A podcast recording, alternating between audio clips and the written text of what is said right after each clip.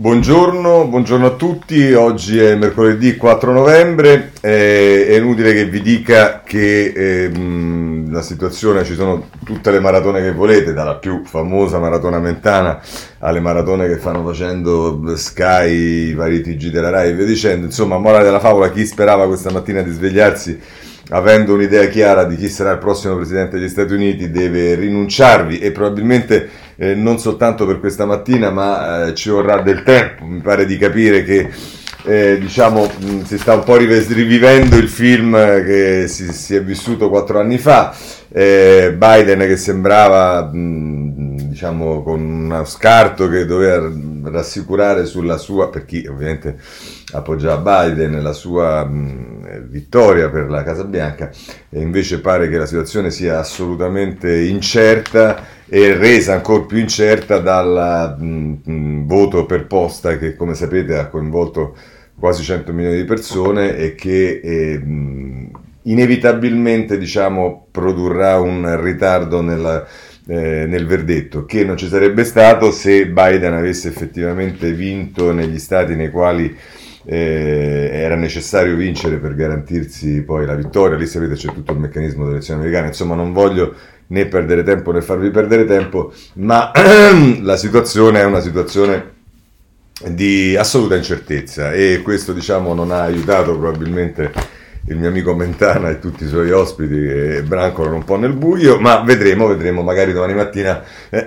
saremo in grado di fare di meglio. Ed è chiaro che eh, c'è qualche giornale che azzarda, eh, avendo chiuso presumo questa notte, ma insomma azzarda qualche eh, titolo sul, sulle elezioni americane, ma vedremo anche nei commenti, sarà un, un piccolo excursus delle pagine sui giornali, ma eh, questo si riflette in parte anche sui giornali. Per esempio il Corriere della Sera dice battaglia negli stati in bilico eh, e il titolo invece Repubblica è referendum sull'America. La stampa invece dedica suo, la sua apertura soprattutto all'Italia, coprifuoco dalle 22 alle 5, il nord-ovest è zona rossa e poi se volete il eh, domani invece si occupa del, eh, de, de, de, dell'atto terroristico a Vienna, trincee, chat e carcere, così l'ISIS ha formato i soldati anche in Italia perché si fa riferimento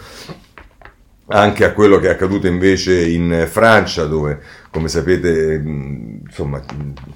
era uno sbarcato a Lampedusa è il giornale Un virus, tre Italie e questo è in riferimento, il titolo è in riferimento alle diverse aree che vedremo poi con colori diversi sono quelle che dovrebbero e poi stabilire se si sta aperti o non si sta aperti, come funziona in base al nuovo DPCM.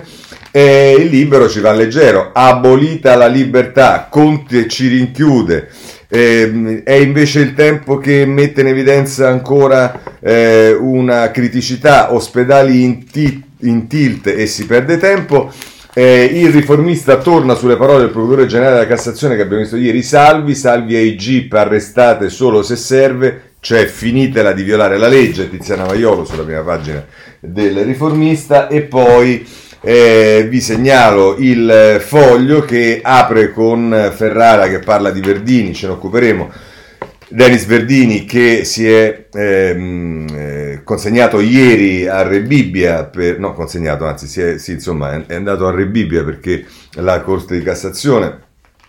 ha confermato la sentenza di sei anni e mezzo per bancarotta e quindi eh, è andato in carcere. E, mh, mm, il messaggero, chiusura e coprifuoco alle 22, il titolo eh, che riguarda evidentemente l'Italia più che l'America. Il Sole 24 Ore invece, diciamo, usa la, la, prima pagina sia per l'America decide le borse festeggiano, questa è la notizia, e poi invece Covid, chiusure e 1,5 miliardi di aiuti. Insomma, mh, eh, l'avvenire, il lockdown si fa a strati, devo dire che l'avvenire ha sempre titoli originali.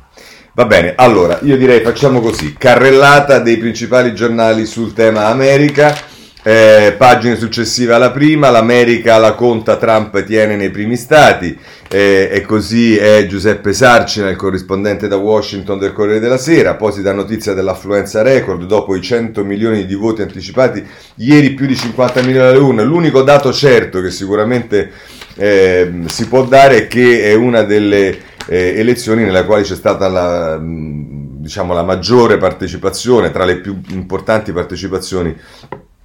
al voto da parte degli americani. E ancora il Corriere Sera, luce accesa alla Casa Bianca, il primo tweet di Donald, andiamo bene in tutto il paese. Eh, e poi c'è il commento di Aldo Cazzullo, è irascibile e scostante, tiene solo al suo nome, non sarà guerra civile. Insomma, eh, i titoli sono tutti questi. Poi si fa tutto il racconto da, nella Florida fedele a Donald, il presidente subito in vantaggio, poi si vede qui si guarda diciamo negli stati che, dove, vanno bene gli uni o gli altri. E invece a pagina 8 il palco della vittoria pronto come la squadra per battere la pandemia Fauci compreso questo riguarda invece Biden. E a pagina 9 eh, c'è dall'inviata Viviana Mazza a, eh, dalla Florida eh, la guerra felice è un po' in ombra a un passo dal sogno mai raggiunto dalle donne. E stiamo parlando eh, della vicepresidente Kamala Harris eh, ancora la pagina 10 e 11, tutto il marcio dell'America è venuto a galla, Andrea Martinelli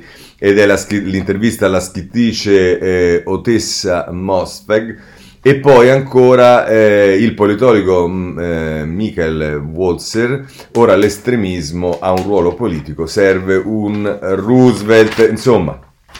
possiamo chiuderla qui sul Corriere della Sera, però vi ho detto che abbiamo anche la Repubblica che titola in prima pagina referendum sull'America. E allora, pagine 2 e 3, Federico Rampini, eh, Trump-Biden, l'America si rimette in gioco, affluenza record ai seggi elettorali come un referendum sul futuro della nazione, ma la cautela prevale sui sondaggi. Ecco, l'altro dato, allora, un dato sicuro è che eh, hanno votato eh, tantissime persone. L'altro dato sicuro è che i sondaggi per l'ennesima volta hanno preso un buco assoluto perché se la realtà è la realtà come così sembra, al di là di quello che può accadere, di un sostanziale equilibrio tra i due candidati, tutti i sondaggi che davano Biden sopra di 8, 10, 12 punti e via dicendo, hanno dimostrato che eh, non ci hanno preso neanche di, di, di, di striscio. Insomma, ecco. Va bene, poi Alberto Flores d'Arcais, Trump, vinco io, il presidente ha scommesso la rimonta e fino all'ultimo dà la carica ai suoi, perdere per me non è mai stato facile. E poi se invece Anna Lombardi, che è l'inviata da Washington, eh, ma Biden, onda blu, lo sfidante Dem ha fatto allestire il palco per pronunciare il suo discorso anche in caso di contestazioni. E poi se volete c'è lo scenario Ancora con Federico Rampini, i primi 100 giorni, l'economia in crisi e la gestione del Covid, le sfide che attendono il nuovo presidente. Eh, insomma, eh, i quattro anni che hanno stravolto l'America, Gabriele Romagnoli a pagina 8 e ci fermiamo qui perché Repubblica invece che delle 15 della stampa ne ha messe solo 8 oh, e stiamo parlando diciamo del giorno in cui i giornali non sanno ancora come sono andate le cose presumo che domani la rassegna stampa eh, se, avremo qualche notizia sicura eh, nel, nella giornata di oggi o nella notte di oggi, eh, domani i giornali avranno eh, praticamente tre quarti dei giornali soltanto su questo. Ma la stampa invece decide di aprire sulle cose italiane e piazza le questioni americane soltanto a partire dalla pagina 10. Testa a testa in Florida, Biden sogna la vittoria, l'America rinasce, Trump promette con me altri quattro anni e scalda le milizie. Nel primo caso era Paolo Mastrolilli, inviata da Washington, e in quest'altro caso è Francesco Semprini ed Austin. E poi c'è un'intervista a Naim, gli USA che è un politologo americano, gli USA superpotenza instabile, contratto sociale o democrazia a rischio e va bene, questo è quello che ci dice la stampa. Io mi fermerei qui, potete trovare articoli su tutto quello che volete, vorrei segnalarvi solo tre commenti. Eh, il primo commento è, ma ovviamente prendiamo solo dei piccoli brani, però secondo me sintetizzano un po' la situazione. Il primo lo prendiamo dal Corriere della Sera ed è Gaggi che ehm, tra l'altro la mette così, i tormenti di un grande paese, la vigilia dei giorni più difficili, le ultime battute della campagna confermano la sensazione di un cambiamento di umori di un'America comunque molto divisa, gli ultimi comizi del presidente traboccanti di gente che lo osanna, che continua a credere in lui. Dall'altro lato ci sono quei 100 milioni di elettori che hanno votato prima ancora dell'apertura delle urne, mai successo prima nella storia americana. Probabilmente il segno di un'onda popolare che, prima ancora di scegliere Joe Biden e Kamala Harris, vuole dire basta a una presidenza che, vista da politologi, ha eroso le istituzioni sulle quali poggia la democrazia americana, mentre per la gente comune si è semplicemente dimostrata incapace di governare il paese con efficacia, impegno e competenza. Un referendum, dunque, con tutte le tensioni e i rischi di confronti così duri in un momento assai drammatico. Vedete che anche il Corriere della Sera, che pure non titola come Repubblica, che vi abbiamo detto titola referendum eh, in, eh, in, prima pagina, referendum sull'America, eh, segnalo anche Ferraresi sul domani in prima pagina eh, il titolo è La democrazia non può reggere alla eccitazione permanente e dice al netto di una pandemia che ha sconvolto qualunque dimensione dell'esistenza umana, la campagna elettorale americana è passata tutto sommato senza troppi drammi. La piazza infuocata dalle richieste di giustizia sociale è stata la protagonista di questi mesi, ma ha informato soltanto marginalmente la dialettica elettorale. L'assenza di contenuti è stato l'elemento narrativo più notevole del rituale. E poi conclude così, nel momento in cui questo giornale va in stampa non si sa se Trump sarà rieletto o se sarà Biden il prossimo inquilino della Casa Bianca. Si sa però che i due sono stati protagonisti di una campagna opaca, dimenticabile, di basso profilo rispetto al registro urlante che il presidente ha imposto negli ultimi quattro anni, uno stato di crisi febbrile che un tempo era l'eccezione e Trump ha fatto di tutto per rendere la regola. Tocqueville aveva capito che l'eccesso delle passioni era una minaccia esistenziale per la democrazia americana. Questi sono due commenti, diciamo, però ripeto, stiamo parlando di commenti che ovviamente parlano un po' del nulla, nel senso che sono valutazioni eh, così, mh, non avendo alcun dato. Ma invece eh, voglio per chiudere prendere e così ci avviamo alla parte diciamo nostrana italiana delle vicende di PCM e compagnia bella, voglio prendere Folli. Eh, Stefano Folli nel suo punto sulla Repubblica oggi a pagina 29 perché eh, usa le due Italie in cerca di un ruolo e qui si fa riferimento alla prima vittoria di Trump che veniva subito dopo eh, il referendum Brexit e che poi aveva in qualche modo condizionato tutti gli appuntamenti elettorali italiani dal referendum sulle riforme costituzionali e tutto quello che è seguito. E scrive tra l'altro Folli, accade quasi sempre, e sarebbe strano il contrario, che le stagioni politiche in America si riflettono sugli eventi di casa nostra ne determinano il segno di protagonisti. Gli otto anni di Eisenhower coincisero con il centrismo, il periodo di Kennedy con l'apertura a centrosinistra, il compromesso storico fu un po' figlio della presidenza di Carter. Con Reagan abbiamo avuto un pertapartito fondato su una precisa scelta di campo, gli euromissili, i comunisti all'opposizione e un inizio di alternanza alla guida del governo, Craxi e prima di lui Spadolini. Si potrebbe continuare, la terza via di Clinton è la suggestione di una sinistra alla Tony Blair, i due mandati di Obama e la fine del 2011 dei governi Berlusconi, sostenuti in precedenza da Bush Jr. Proprio all'ombra di Obama prende forma l'esperimento Renzi, dopo che già Prodi e Veltroni avevano guardato al modello Yes We Can. Non stupisce quindi se tanti nel disordine stagnante della nostra politica hanno trascorso la notte elettorale nella speranza di voltare pagine e ritrovare un ruolo, oppure di consolidarlo. I sovranisti, è ovvio, hanno sperato in Trump, anche se, è bene ricordarlo, Salvini non è mai riuscito a farsi accettare dal Dipartimento di Stato come interlocutore in Italia. I rapporti ambigui del leghista con i circuiti moscoviti hanno creato un fossato finora incolmabile. Semmai è Giorgia Meloni ad avere migliori rapporti con un certo establishment di Washington nel segno di un sovranismo pragmatico che parte da una netta opzione atlantica e mette nel conto l'euroscetticismo. Nel centro-sinistra ovviamente l'attenzione è tutta per Biden. Il PD attende che, lui, che eh, da lui la spinta per riportare la destra all'angolo, nonché per eh, coltivare un rapporto più fluido con l'Unione. Renzi in cuor suo sogna il posto di segretario generale della Nato, facendo leva sull'antica amicizia con Obama, che si prevede possa essere una sorta di presidente ombra rispetto al presidente eletto. Scenario che implica una singolare e forse pericolosa innovazione nell'equilibrio del sistema americano. Quanto ai 5 Stelle, di recente Di Maio si è presentato come il migliore alleato degli USA, ma l'ala, go- ma l'ala governista del movimento farebbe di tutto per rendersi accetta a qualsiasi presidente. Linea questa condivisa dal Presidente del Consiglio, il quale nutre senza dubbio una simpatia per Trump, come si è scritto, per la buona ragione che pensa di avere una relazione personale con lui. Tuttavia qualcuno dovrà spiegare alla nuova amministrazione che sia democratica o repubblicana il perché del lungo pago rapporto con la Cina. E così eh, Folli ci parla dei riflessi che potrebbero essere italiani della eh, questione americana. Bene, abbandoniamo l'America e veniamo, ahimè, ai nostri eh, problemi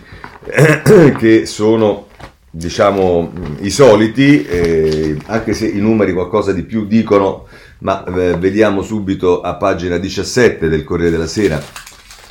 quali sono questi numeri. Eh, dovrebbe essere sempre Marolina Iossa che ne scrive esattamente. Salgono morti e malati in terapia intensiva. Ieri 353 vittime, mai così tante dal 6 maggio scorso. Nei riparti di emergenza altri 203 pazienti. Ora, Vedete che qui i, i, numeri vengono messi sempre così, non c'è dubbio che i morti sono cresciuti, non c'è dubbio che eh, gli ospedali sono in difficoltà, però forse bisognerebbe anche dire che per esempio ieri che sono stati fatti un po' meno di tamponi rispetto ai giorni di picco dei tamponi, ma ne sono stati fatti di più rispetto all'altro ieri. Eh, insomma, il rapporto tra, tra tamponati e contagiati è un rapporto che scende, se non sbaglio, di un punto, cioè dal 16,39, eccolo qua, scende di un punto il rapporto tra tamponi fatti e nuovi positivi da 16,39 a 15,49. Ecco, forse magari anche qualche, questa è praticamente in, una piccola eh, parentesi diciamo di questo articolo, però nel dare i dati, come vedete, c'è anche un tema eh, non, eh, non, marginale eh, per, per, come li si danno. Ecco, però eh, se volete sapere, o comunque se volete immaginare che cosa accadrà in futuro, c'è Margherita De Bach che eh, dà la parola agli esperti e mm, diciamo, eh, cioè, diciamo, traduce quello che dicono gli esperti in otto punti. Tra una settimana si capirà se la curva è in discesa rispetto alla primavera scorsa, la letalità è inferiore e ci sono dei primi rilievi, ma insomma. Quanto potrà durare la seconda ondata? L'immunità collettiva arriverà con il vaccino. E qui ci sono tutte le cose che se volete potete scoprire eh, con Margherita De Bach sul Corriere della Sera. Poi ci sono le misure del governo. Allora, misure del governo, anche qui diciamo ovviamente su tutti i giornali, le aree, le cose, dicendo, trovate tutto quello che volete. Dal Corriere della Sera eh, ci sono le zone, zona verde, zona arancione, zona rossa. Eh, intanto a pagina 12 ci si dice con Monica Guerzoni e Fiorenza Sarzanini, coprifuoco alle 22 zone rosse, i governatori in rivolta esautorati per i presidenti delle regioni, le regole sono poco chiare, firmato il decreto, entra in vigore domani e dura fino al 3 dicembre. Poi Alessandro Trocino ci parla di questi 21 parametri eh, che insieme all'indice RT saranno quelli a stabilire quali sono le zone. Le zone l'abbiamo già visto ieri. Eh, la zona verde prevede che i ristoranti solo a pranzo e mezzi pubblici al 50% e questa è, diciamo, c'è il coprifuoco alle 22, per i, trasfor- per i trasporti è fortemente raccomandato di non spostarsi con mezzi di trasporto pubblico eh, o privati, autobus, metropolitani e treni potranno viaggiare a una capienza del 50%, poi ci sono i licei chiusi, è prevista la didattica a distanza al 100% per le scuole superiori, salvo attività di laboratorio in presenza, a scuola con la mascherina, eh, poi bar e locali rimane il divieto di apertura dopo le 18, qui stiamo parlando delle zone quelle diciamo tranquille, eh? Eh, mostre chiuse, concorsi sospesi, centri commerciali nei fine settimana e in tutti i giorni festivi sono chiusi, centri commerciali ad eccezione di farmacie alimentari, tabacchi ed edicole che stanno evidentemente dentro quei, quei eh, centri commerciali. Le zone arancioni, a tutto questo si aggiunge che è vietato lasciare il comune se non per validi motivi. Eh, dice le verifiche, il ministro della salute con frequenza almeno settimanale verifica il permanere della situazione e provvede con ordinanza per un periodo minimo di 15 giorni d'intesa con il presidente della regione e dunque condividendo la decisione. Poi c'è tutto il tema delle autocertificazioni. Per gli spostamenti stiamo parlando delle zone arancioni, è vietato ogni spostamento con mezzi di trasporto pubblici o privati in comune diverso da quello di residenza, domicilio o abitazione, a meno che non ci siano le comprovate esigenze e anche in questo caso è necessaria l'autocertificazione. Per la ristorazione abbiamo già visto, invece la zona rossa, che è quella più diciamo problematica, eh, nelle regioni caratterizzate da uno scenario di massima gravità e da un livello di rischio alto, oltre alle misure previste per le zone verdi, si applicano anche alcune restrizioni aggiuntive. Anche in questo caso l'ordinanza è valida 15 giorni quindi c'è il divieto di ingresso, è vietato ogni spostamento in entrata e in uscita dai territori, nonché all'interno dei medesimi territori, salvo che per gli spostamenti motivati si potrà entrare, uscire e muoversi solo per comprovate esigenze e dunque per motivi di lavoro, di salute e di urgenza, sempre giustificati con la famosa autocertificazione. Insomma, questo è il quadro della situazione e mh, mm, eh, l'avevamo già un po' capito ieri e poi vedrete che ci dovremo abituare, vedremo, speriamo che almeno queste siano le ultime e che non ce ne saranno delle altre. E, mh, e a pagina 13 della Repubblica, anche qui ci stanno le, le, tre zone, zona rossa, zona arancione, zona verde, e insomma eh, questo è quello che ci dicono un po' tutti. Libero, come vi ho detto, la mette in un modo diciamo Conte ci rinchiude, abolita la libertà, l'esecutivo vuole trasformare in zona rossa Lombardia, Piemonte e Calabria, chiusi i negozi, bar e parrucchieri, vietato spostarsi se non per andare al lavoro o fare la spesa, nelle altre regioni coprifuoco alle 22, governatori perplessi e così la mette libero in prima pagina, questo per darvi anche l'idea di come eh, diciamo, vengono prese queste misure a seconda di quale giornale utilizziamo e l'avvenire, ve l'ho detto, lockdown si fa a strati, pronto il nuovo DPCM, nelle regioni ad alto contagio misure più stringenti come DAD dalle medie, DAD è la didattica a distanza, negozi chiusi e limiti agli spostamenti e c'è chi comincia ad autolimitarsi, restano aperte le messe, questo poi lo vedremo dopo con quelli che si autolimita. Bene, ma allora abbiamo sentito che c'è questo scontro con eh, le regioni e di questo eh, ci dà informazione il Corriere della Sera, pagina 14, con ehm, le, la notizia del, del, governatore Fontana che si oppone al lockdown. Sono scelte basate su numeri vecchi.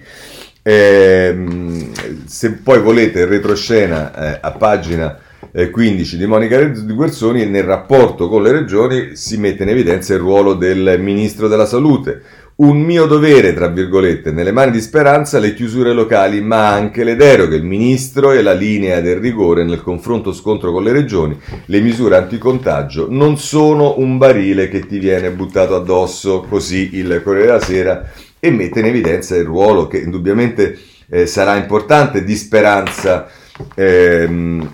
in tutta questa vicenda perché sarà lui sostanzialmente che dovrà fare le ordinanze a differenza eh, di quello che è accaduto in passato che se non sbaglio erano decisioni prese comunque di concerto con il Presidente del Consiglio. Però a pagina 4 della a proposito delle regioni, a pagina 4 della stampa è Francesco Grignetti che ci dice la rabbia delle regioni su Conte, niente tasse a chi deve chiudere. La lettera dei presidenti, vogliamo misure uguali in tutta Italia e i nostri scienziati nel CTS. Eh, vediamo perché eh, questo tema delle, de, de, dello scontro con le regioni è ripreso eh, da molti giornali, alcuni gli danno molto spazio, per esempio il Corriere del il Tempo da ehm, due pagine a questo, comincia la grande lotteria delle regioni, Italia divisa in tre fasce, va bene, questo l'abbiamo visto nei, ehm, nei, nei diversi diciamo, fotografie che ci sono, eh, in questo caso si vedono Fontana, Zaia e eh, Federica. Ora è chiaro che quando noi parliamo dello scontro governo-regioni ormai inevitabilmente è anche uno scontro politico perché? Perché la stragrande maggioranza delle regioni, come voi sapete, è legata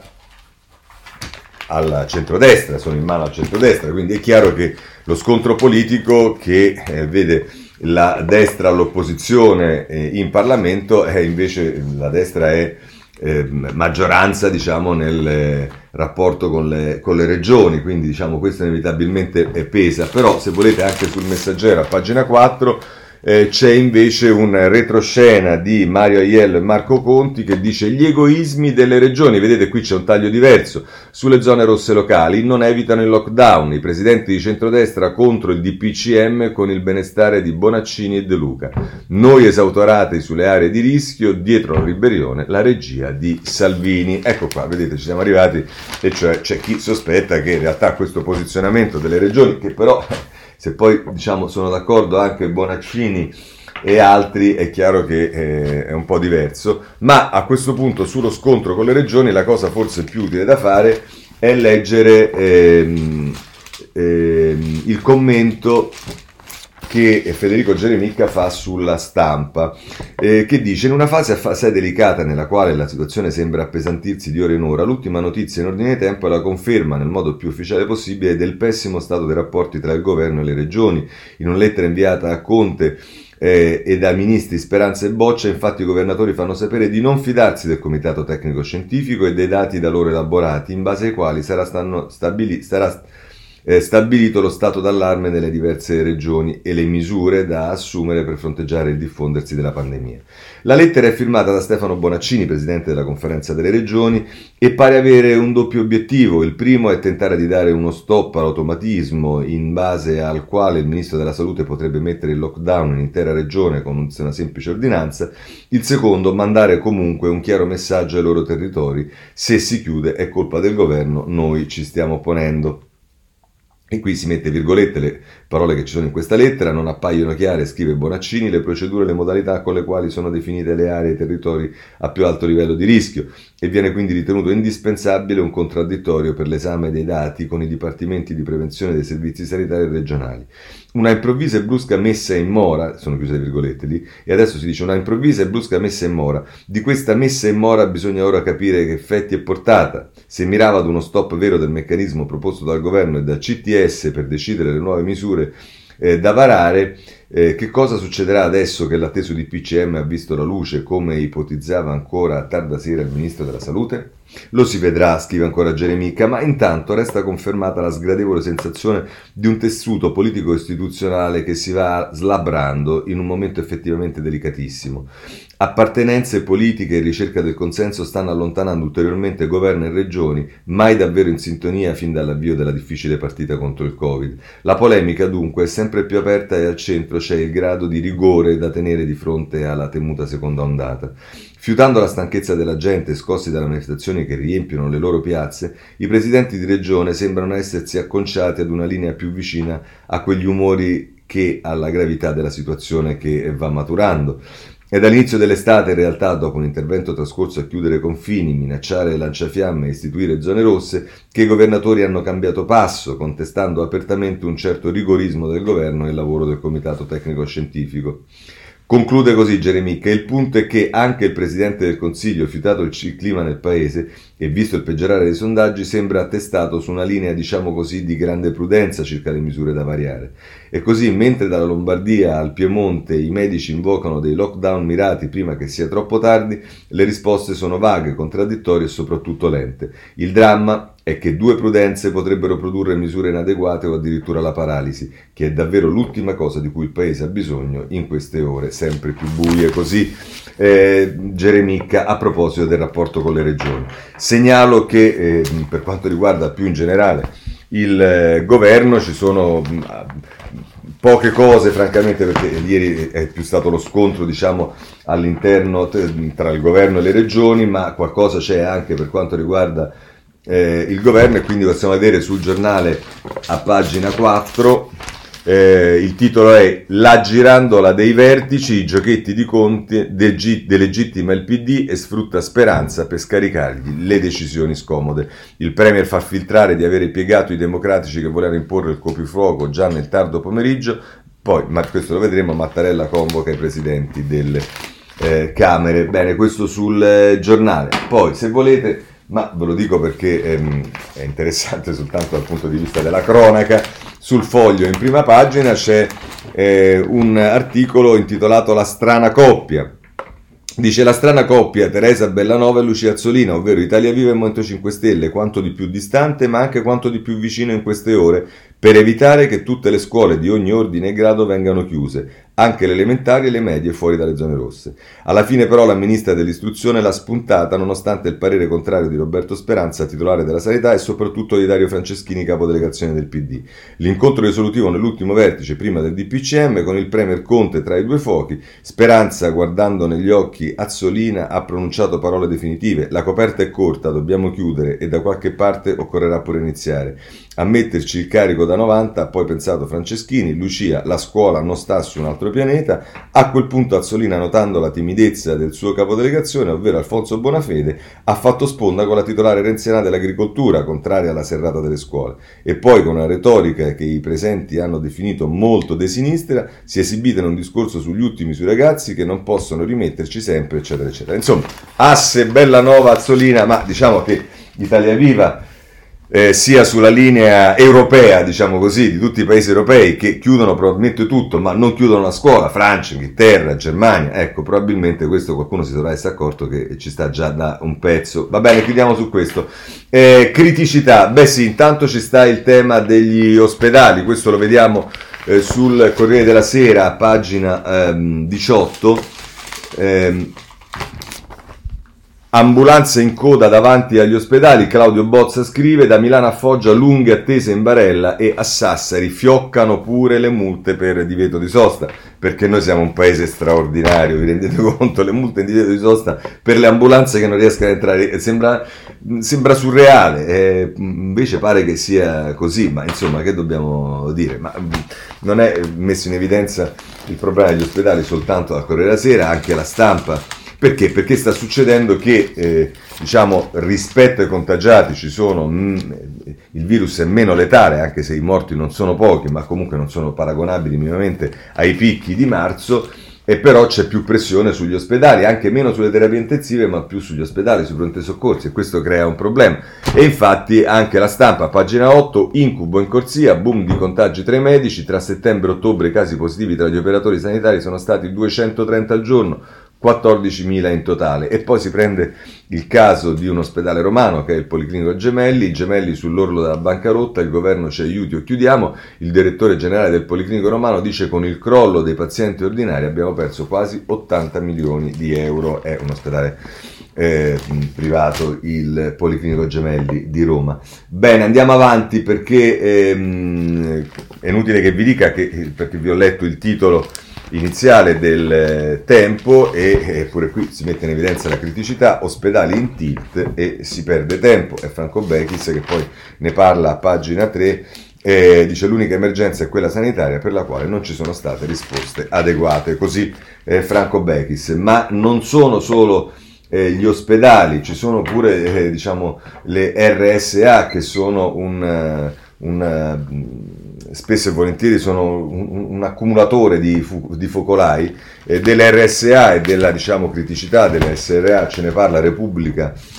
a pagina 15, sono residenze per gli anziani, eh, l'RSA per chi non lo sapesse, è Giampiero Visetti che ci parla ehm, da Vicenza, da, anzi da Valdagno, eh, RSA infermieri in fuga, è come stare in guerra ma senza più soldati. A Valdagno, in una delle case eh, delle storiche case di riposo venete con pochi operatori sanitari non riusciamo a garantire l'assistenza perché c'è anche eh, questo problema. Però poi gli anziani possono giocare eh, un ruolo questo ce lo dice eh, l'avvenire a pagina 11 eh, che ci dice ehm, che ci dice che anziani è tornata la spesa a domicilio, prime prove tecniche di auto lockdown. Da Milano a Roma è già in scena una sorta di coprifuoco indotto, autobus sempre più vuoti, strade deserte, tanti pensionati riducono le ore passate fuori. Quindi i pensionati e diciamo, gli anziani si stanno già eh, organizzando per conto loro. Poi ovviamente c'è il tema della scuola e questo è sempre il messaggero particolarmente attento, ne parla oggi a pagina 3 avete visto la battaglia dell'Azzolina con la Bellanova, lezioni a distanza per i licei, il nord-ovest deve chiudere, misure in vigore domani al 3 dicembre Lombardia, Piemonte e Calabria, insomma si mette in evidenza eh, sul messaggero l'aspetto che eh, riguarda la eh, scuola. A questo punto a proposito delle, eh, de, de, del rapporto diciamo eh, con, eh, tra anziani e perché abbiamo parlato della scuola e dell'RSA e questo ci consente di entrare nell'ambito del rapporto tra anziani e giovani, voglio segnalarvi Alessandro Campi sul messaggero che comincia in pagina eh, prima pagina e poi prosegue a pagina 20, si fa eh, riferimento eh,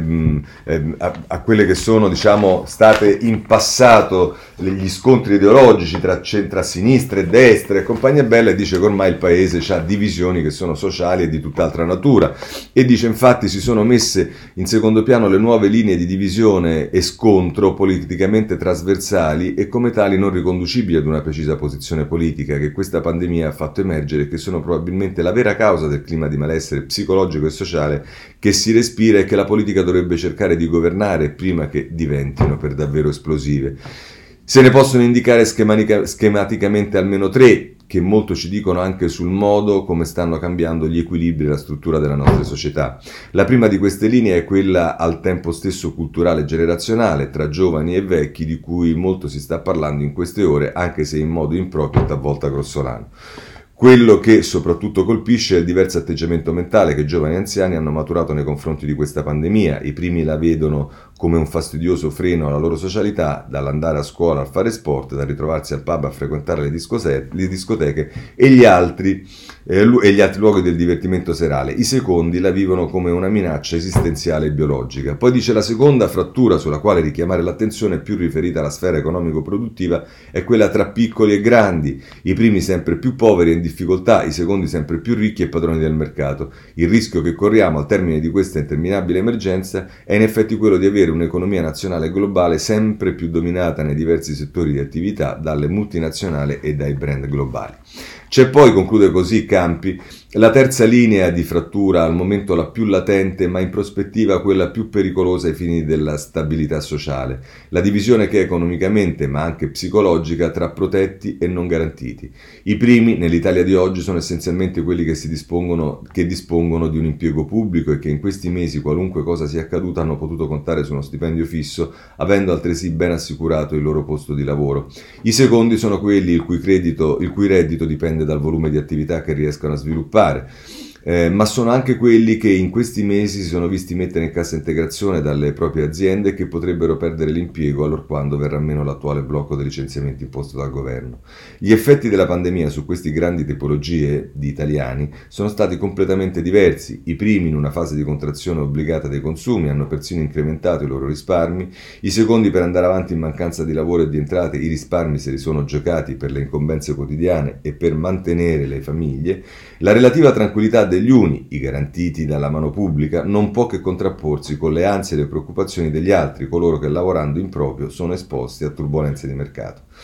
Quanto tempo occorre perché questa differente condizione venga percepita come intollerabile e iniqua e dunque diventi forte di recriminazioni e conflitti? E cosa accadrà quando tutte queste diverse ragioni di scontro sociale, che nulla c'entrano con le zuffe verbali e televisive tra destra e sinistra, che tanto impegnano il nostro ceto politico, si saranno fatalmente sommate tra di loro? Ha molto ragione Campi, va anche detto che se qualcuno ha sentito l'ultima dichiarazione di voto di Maria Elena Boschi, proprio in occasione della presenza di Conte alla Camera, eh beh, un punto centrale, un perno del discorso di, di, Maria Elena è stato esattamente quello del tema dei garantiti e dei non garantiti. Bene, chiudiamo così questo capitolo, rapidamente eh, andiamo avanti, eh, voglio segnalarvi che sarebbe eh, si, si, si, si, riaccende lo scontro con le regioni, ma sembrerebbe placarsi quello con le parti sociali, perché ci dice la stampa a pagina 5 che tregua con Landini e Bonomi per evitare la bomba sociale, governo, imprese e sindacati temono che le manifestazioni dei non garantiti sfuggano di mano, il no ai licenziamenti fino a marzo e la CIG Covid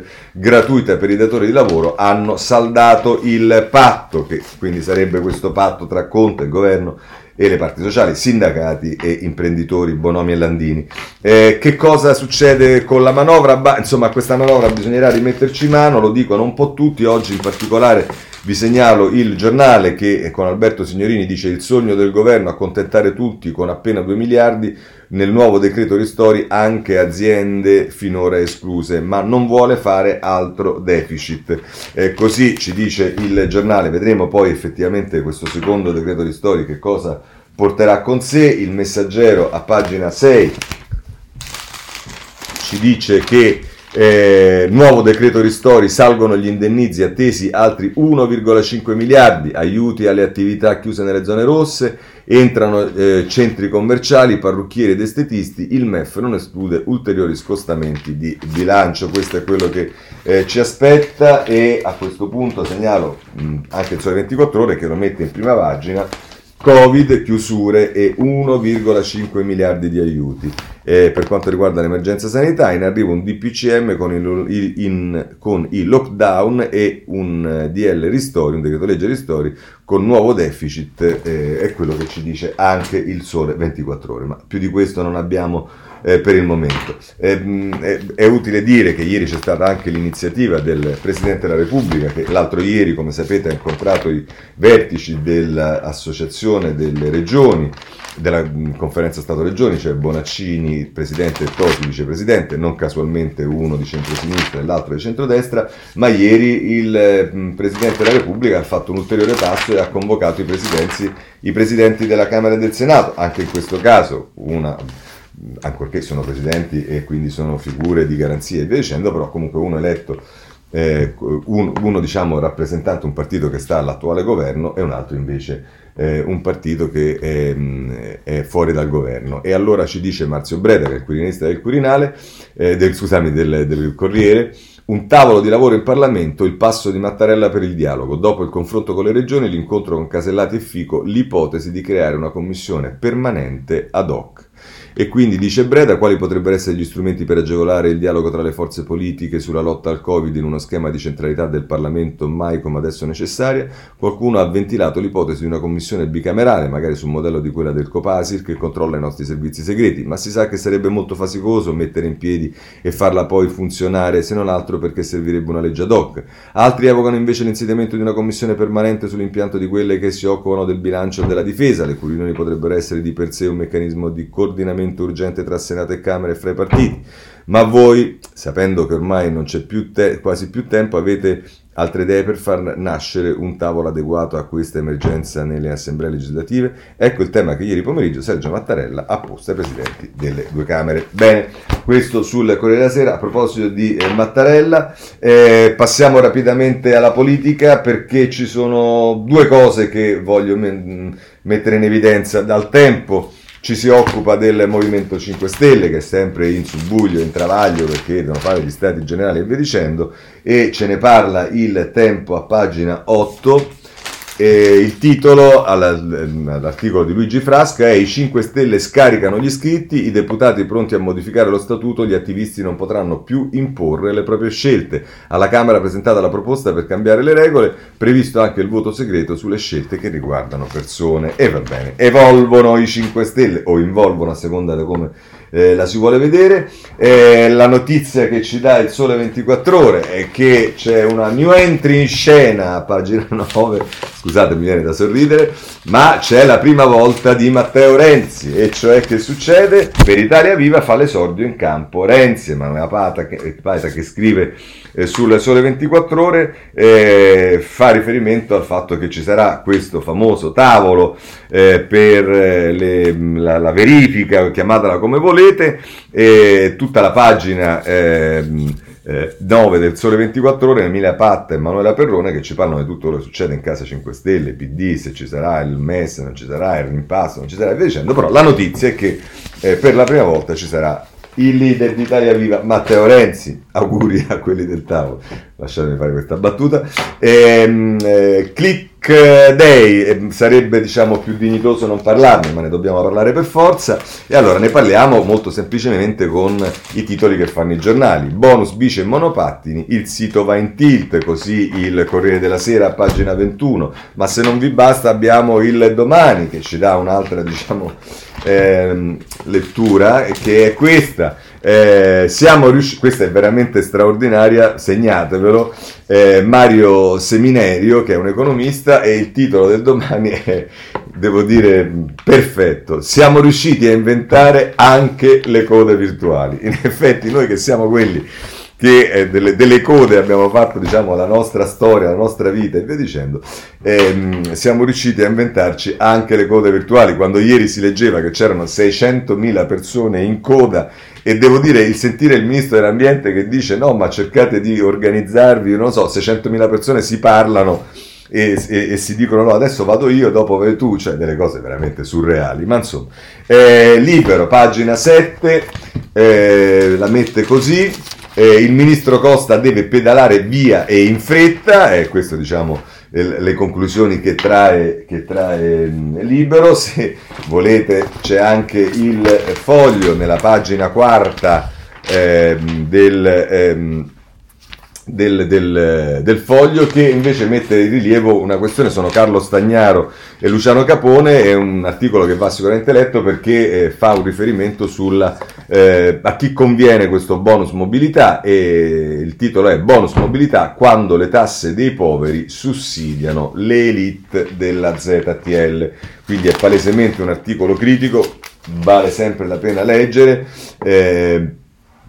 e quindi ve lo segnalo. A questo proposito però voglio segnalarvi anche l'editoriale di, France- di Francesco Maria Dal- del Vigo sul giornale in prima pagina eh, che la mette così, il flop del giorno del monopattino, il flop del governo, è lo specchio di una classe dirigente improvvisata, ma soprattutto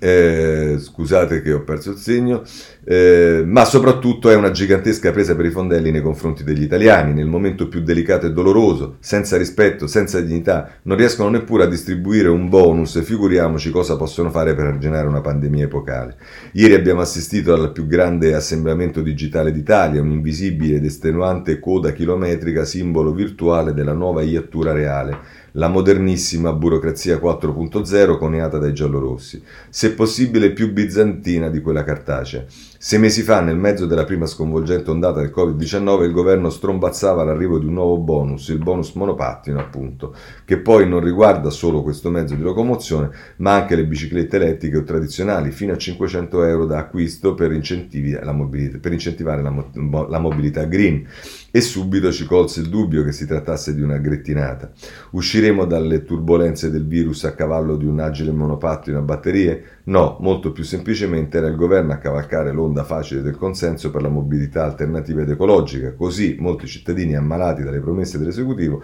corsero nei megastore a comprare i modelli più performanti e accessoriati, convinti che a breve il governo li avrebbe rimborsati con qualche centinaio di euro. Ieri finalmente il click day, la sfida all'ok Coral per recuperare fino al 60% di quanto si è speso nell'acquisto del trabiccolo. Badate bene, è una sfida spietata all'ultimo click, anzi al primo. Chi prima arriva Meglio alloggia, una lotteria di Stato, solo che questa non è quella di fine anno, non è un gioco a premi, in ballo ci sono i soldi di un paese che attraversa la peggior crisi economica degli ultimi decenni. Vabbè, questo è il taglio che dà il giornale, vorrei semplicemente dire, eh, vi dico francamente che il tema della mobilità sostenibile è un tema molto serio, eh, poi il fatto che ci sia stata questa invereconda cosa del click day è un altro paio di maniche, ma io penso che alcune questioni non vanno messe, soprattutto ogni volta ci riempiamo la bocca di ambiente, di eh, superare i limiti, eccetera, eccetera, e poi diciamo, non è, si può banalizzare tutto. Ma insomma, andiamo avanti. Guardate, su tutti i giornali si parla della, mh, di fatto dell'arresto di Verdini. Eh, segnalo il Corriere a pagina 29 è inutile che vi faccio la cosa, sono un po' tutti così, condanna confermata anche in Cassazione, l'ex senatore Verdini si costituisce a Rebibbia, sei anni e mezzo per il crack del credito cooperativo. E, mm, eh, e poi ci sono tutti dei retroscena, per esempio l'abate sul eh, sul, sul, sul, Corriere, nel taglio basso, l'ultima battuta alla famiglia, in cella, tanto c'è il lockdown, le telefonate di Renzi e Berlusconi, il saluto con il genero Salvini e poi ci sta un virgolettato, resto convinto di avere ragione che il ricorso fosse fondato nelle ultime ore, che ce, eh, nelle ultime ore credevo che ce l'avrei fatta. Eh, così... Eh, eh, così la mette il Corriere della Sera con eh, l'Abate, se volete c'è anche eh, Repubblica che cito perché, non solo perché dedica due pagine Repubblica al, a Verdini, eh, la pagina 20 è da Firenze, Luca Serranò, Verdini va in carcere sei anni e mezzo all'ex coordinatore di Forza Italia e poi vi segnalo eh, una, eh, un retroscena di Carmelo Lopapa, un'ingiustizia ma io non scappo e Salvini consola la figlia Francesca, il leader della Lega con la fidanzata a Roma, nessun commento sulla sentenza, ma i suoi collaboratori dice sono amareggiato e poi sotto anche qui c'è un ritratto che eh, Filippo Ceccarelli fa di eh, Verdini, da Berlusconi ai due Mattei, la spericolata carriera del Mr. Wolf di Palazzo. Ancora voglio segnalarvi perché sulla stampa, pagina 14, c'è un'intervista all'avvocato di Verdini che è eh, Coppi ehm, ed è questa intervista pagina 14 come vi ho detto e tra l'altro ehm, Coppi dice era pronto al peggio, supererà questa prova presto ai domiciliari. L'avvocato dell'ex senatore dice del ca- dal carcere è stato rifiutato una vera beffa. Eh, insomma, eh, dice ancora Croppi, non c'era dolo e frode, Verdini ha guidato la banca con scelte condivise e trasparenti qui si entra nel merito della vicenda.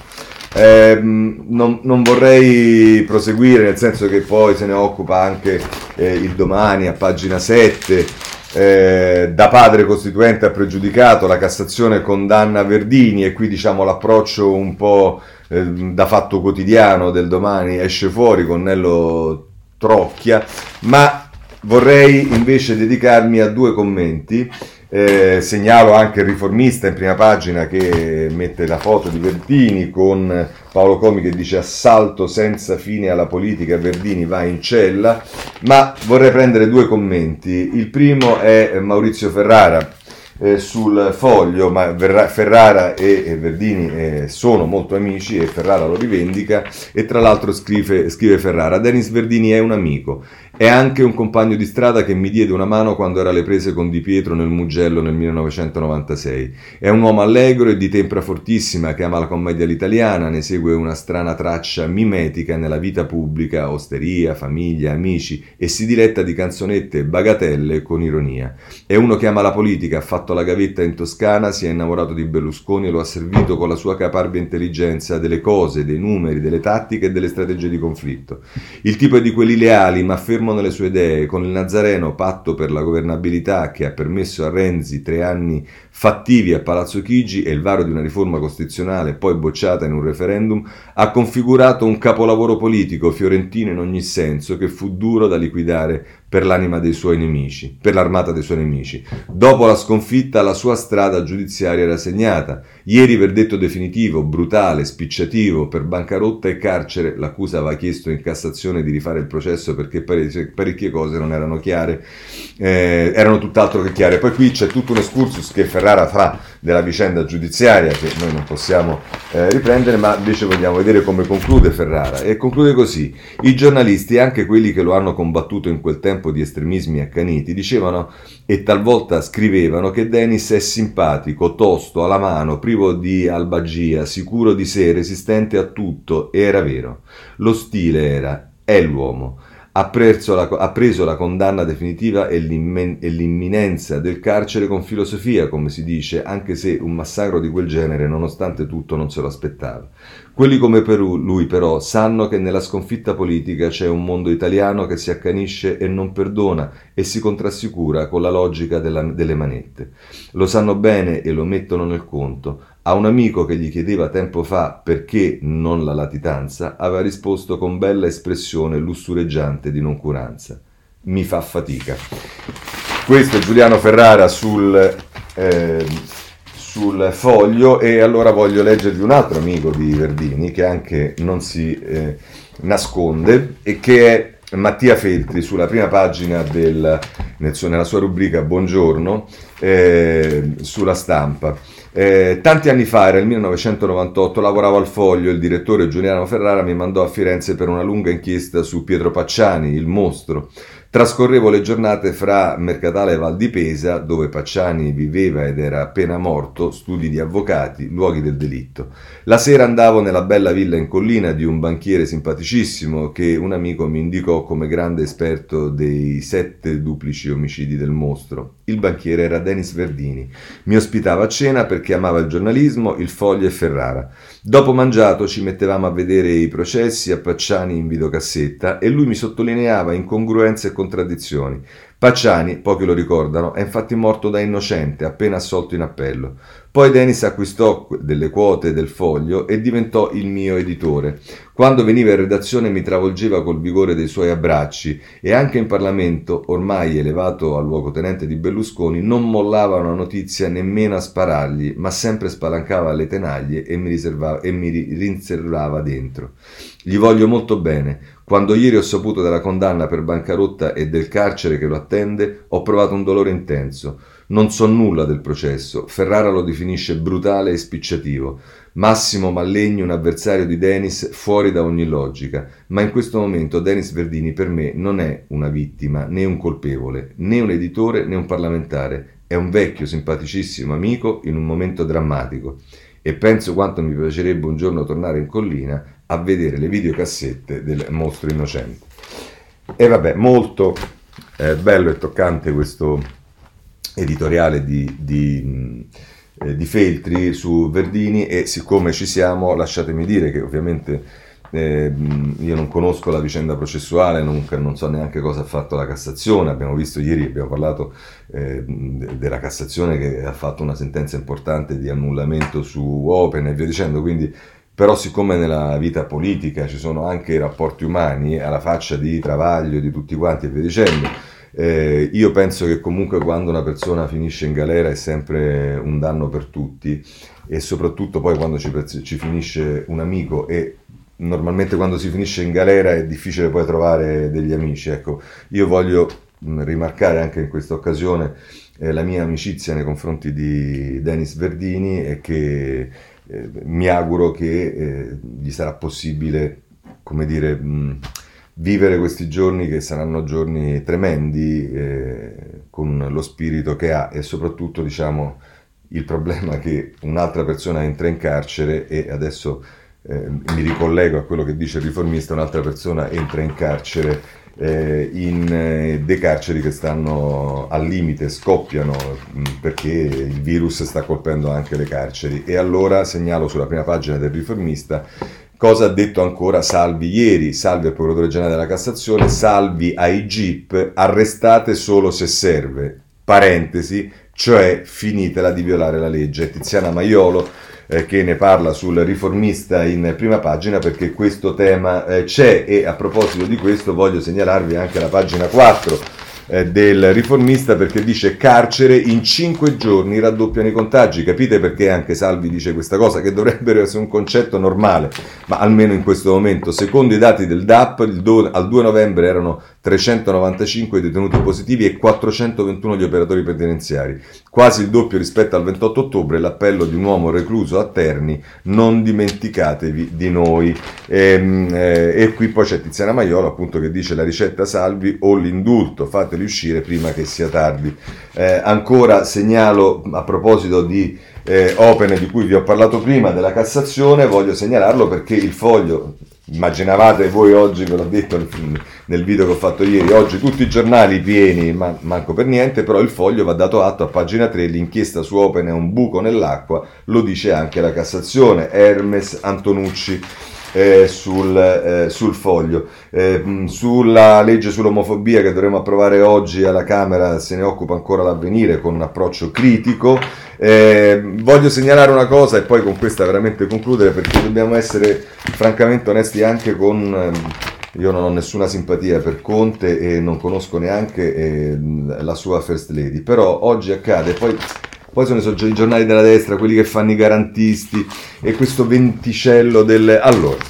il, la notizia è First Lady braccata dalle iene e arriva la scorta dei Giuseppi, il giallo della borsa da palestra. Allora, Qui si dà notizia, vabbè, non so se è arrivata la sconta del Presidente del Consiglio, dopodiché il Presidente del Consiglio, se questa è la compagna, la donna del Presidente del Consiglio, eh, diciamo, mh, francamente non mi scandalizzo, ne ho viste tante altre. La cosa che è fastidiosa è che viene messo così, un borsone sospetto e una fuga precipitosa, eh, malignità sulla compagna del Premier, Olivia Paladino, eh, dice già nel tritacarne mediatico per le vicende del padre. La donna è stata avvicinata da un reporter delle Iene, infastidita dalla presenza delle telecamere, la donna si è rifugiata in un supermercato. È stata però notata la borsa che teneva a tracolla la donna. Fasciata da una comoda tuta sportiva, la donna teneva un borsone da palestra che ha mollato a uno dei cassieri del supermercato che ha mostrato di riconoscere come cliente abituale. La domanda che tutti si sono fatti a partire dal sito d'Agospia è maliziosa. Forse la palestra della First Lady è rimasta aperta per clienti speciali. Ma piantatela, ma smettetela, ma è possibile che adesso dobbiamo pure indagare se la borsa eh, da palestra, ma magari c'aveva le salsicce dentro la borsa da palestra, ma, ma, ormai siamo arrivati al delirio, guardate, lo dico, ripeto, rispetto a una vicenda che a me non mi sta mh, mm, simpatico Conte, la, la compagna di Conte non me ne frega niente, ma è ormai un delirio, una cosa assolutamente ridicola, cioè ormai andiamo a fare le cose pure sulla borsa che porta quella che sta per i cavoli suoi dove ci va quello delle iene. Basta, anche basta, va bene, basta anche per la Raggi che ieri c'è stato un vertice sul giubileo e praticamente nessuno se l'è filato, c'era il Presidente della Regione, c'era il Presidente del Consiglio, ma non c'era la Raggi, se ne lamenta, ma il Saggero a pagina 15, ehm, c'è stato come sapete la banda del buco che ha fatto una rapina alla Banca di Milano e vabbè, eh, non li hanno presi e questo succede ancora nel 2020 e poi ci sta tutto il tema che vi posso solo segnalare della eh, ripercussioni italiane degli atti terroristici, in particolare in Francia, Corriere della Sera con un'intervista a Di Maio che dice fermiamo eh, le, le, le, i barconi, le cose, via dicendo, avendo appena fatto il decreto sicurezza che corregge quello Salvini, è abbastanza singolare questa affermazione di Di Maio, poi c'è il domani in prima pagina, giornale, pagina 22, poi ci sono tutte le cose che sono successe a Vienna su diversi giornali e poi se volete c'è il, premier, il presidente del premier armeno, a zero, scusatemi, Alien, che parla del Nagorno-Karabakh. Bene, con questo è tutto, ci vediamo domani alle sette e mezza se volete, grazie a tutti.